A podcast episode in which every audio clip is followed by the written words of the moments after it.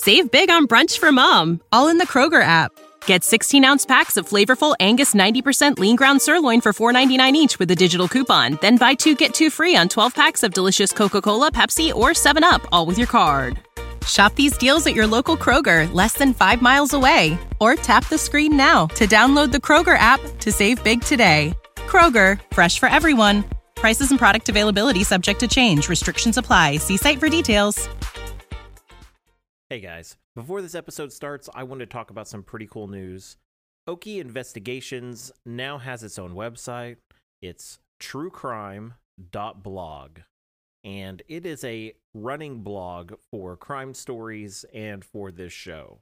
So if you're a true crime buff and you want to see some cool things that we gathered while researching each show, including a like timeline of events that we put together, uh, newspaper clippings, court documents, and much, much more. Come check us out at truecrime.blog.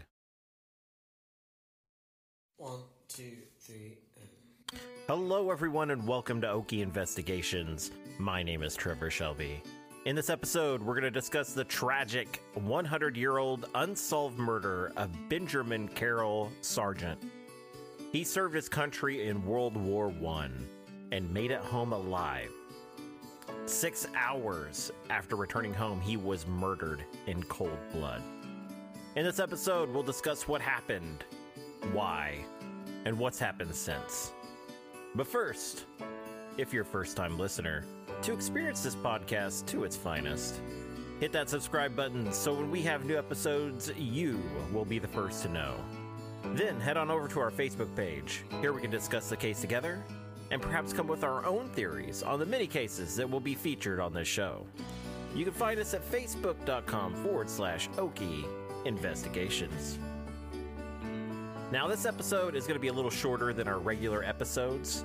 This story was one that remains a mystery. It took place over a hundred years ago and is largely forgotten through time. I really feel like this story warrants its own episode, so I hope you guys enjoy it. Benjamin Carroll Sargent was happy to serve his country in the Great War. He was a young man from Texas who spent part of his youth in the state of Oklahoma. There, he fell in love with a young woman in a little town called Hochatown. Her name was Marion Woods, and they quickly fell in love with one another. World War I broke out on July 28, 1914. America didn't enter the war until April 6, 1917. When given the opportunity to serve his country, Benjamin didn't waver. He wanted something, or better put, someone to come back to when the fighting was all said and done. So before leaving for Fort Sill in Oklahoma to enlist, he proposed to Marion. He promised that as soon as he were to get back from the war, they would get married, and she happily agreed. On August 19th, 1917, Benjamin made the trip to Fort Sill to receive his training. One of the things I did a little research on is how the United States came to train a military that had never dealt with warfare like this. The United States was not really totally prepared and had to decide on how best to train a soldier in the modern times. During his training, Benjamin became private sergeant. And in 1918, he was sent overseas to fight on the front lines in France. Later that same year, on October 15th, 1918, he was injured during battle. We did some digging into his records and found his veteran war record that lists his service during the Great War. It shows his injury as slightly injured, doesn't really specify what kind of injury it was, but this typically meant that he spent a little time away and then returned to battle. One of the things we do know is that he kept regular correspondence with Marion. They exchanged letters when they could. Despite the uncertainty of the overseas mail at the time, they always were able to stay in touch. When Benjamin was not writing Marion, he was talking about her. Many of his brothers in arms knew about the girl back home in Oklahoma and how he planned on getting married just as soon as he got home.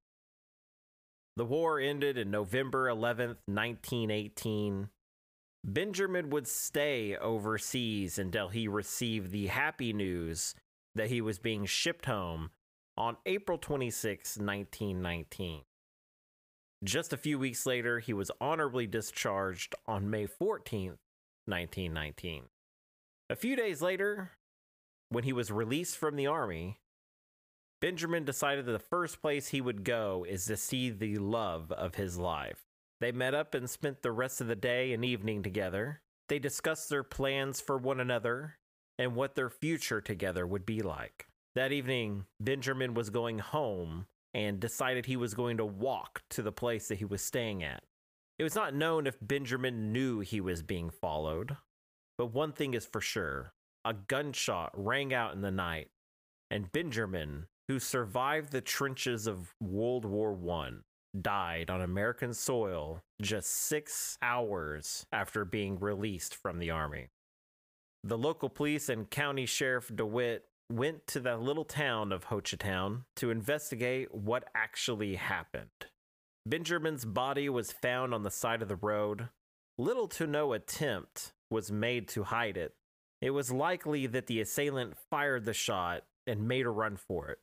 Many residents at the time would have probably looked out to see what happened or or they might have alerted authorities. So sticking around was not really an option. It turned out that there was another suitor who was madly in love with Marion Woods. William Bethel Kincaid, who went by the name of Bethel Kincaid, had just become a rejected suitor when Benjamin returned from war. Although they were working with little to no evidence, the sheriff believed that Bethel decided the best way to get Marion back was to eliminate the competition. When authorities interviewed his parents, they found out that Bethel was not home the night of the shooting. He was out with a friend that night. That friend was Alton Rush.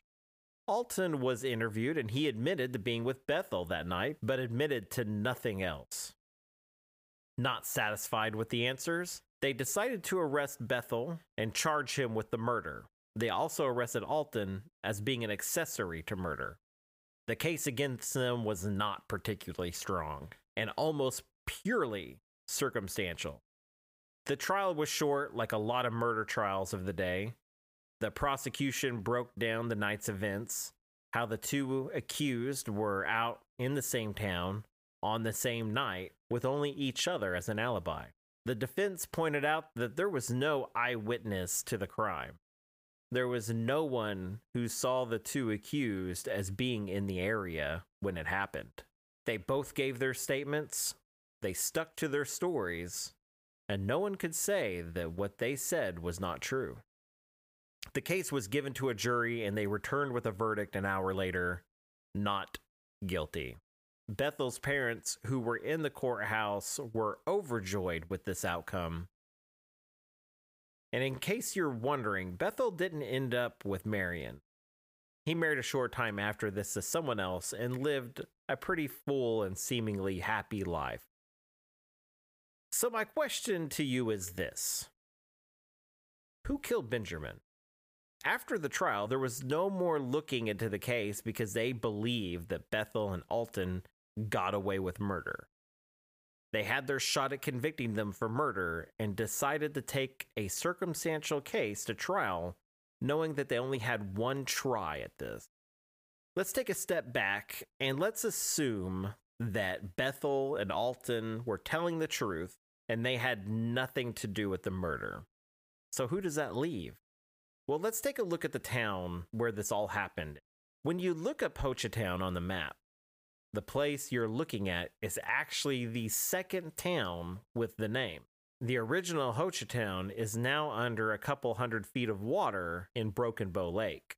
But before this town was sent to the depths of the water, it was known in its early history as somewhat of a boom town. Logging had been the number one industry in the area, and Hochatown was at the center of it all, and people from all over came to live there. During Prohibition, it was known as Oklahoma's moonshine capital, and in the 1920s, the number and level of crimes steadily went up. So, would some of these unsavory criminal types have something to do with Benjamin's demise?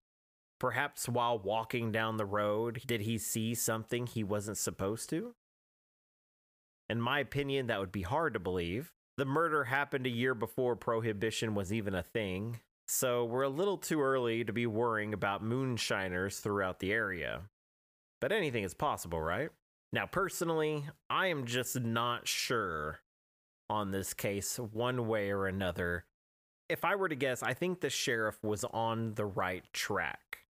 I just think it's unfortunate that they decided to take it to trial when they didn't have sufficient evidence to get a conviction. But let me know what you guys think what happened to Benjamin. Was he murdered by a rival? Did he see something he wasn't supposed to? Or do you have your own theory? Comment down below or join us on Facebook to discuss the case further. You can find us at facebook.com forward slash Okie Investigations. I'd like to thank you guys for listening to this week's episode. This one was a whole lot of fun to research. And you know what's kind of funny is the amount of research that I did on this one was probably a little bit more than I do on the longer episodes. Uh, this one was a lot of fun because we got to search through war records and uh, really get our hands kind of deep in it, you know? When you take a case like this that has very little to no information about it still existing, it's really rewarding to do those deep searches and find something that gives you just a little bit more information about the case. It's really sad what happened to this young man, and he was a true American hero. I think it's sad that pretty much since this trial ended, his case has been forgotten. We will honor Benjamin by remembering his sacrifice. And on his tombstone is a picture of Benjamin. Inscribed on the tombstone is The picture may dim, but the memory is ever bright. And I hope this story carries on with Benjamin's memory. All right, guys, join me next week as we tell another story about Oklahoma's dark side. I will see you guys then. See ya.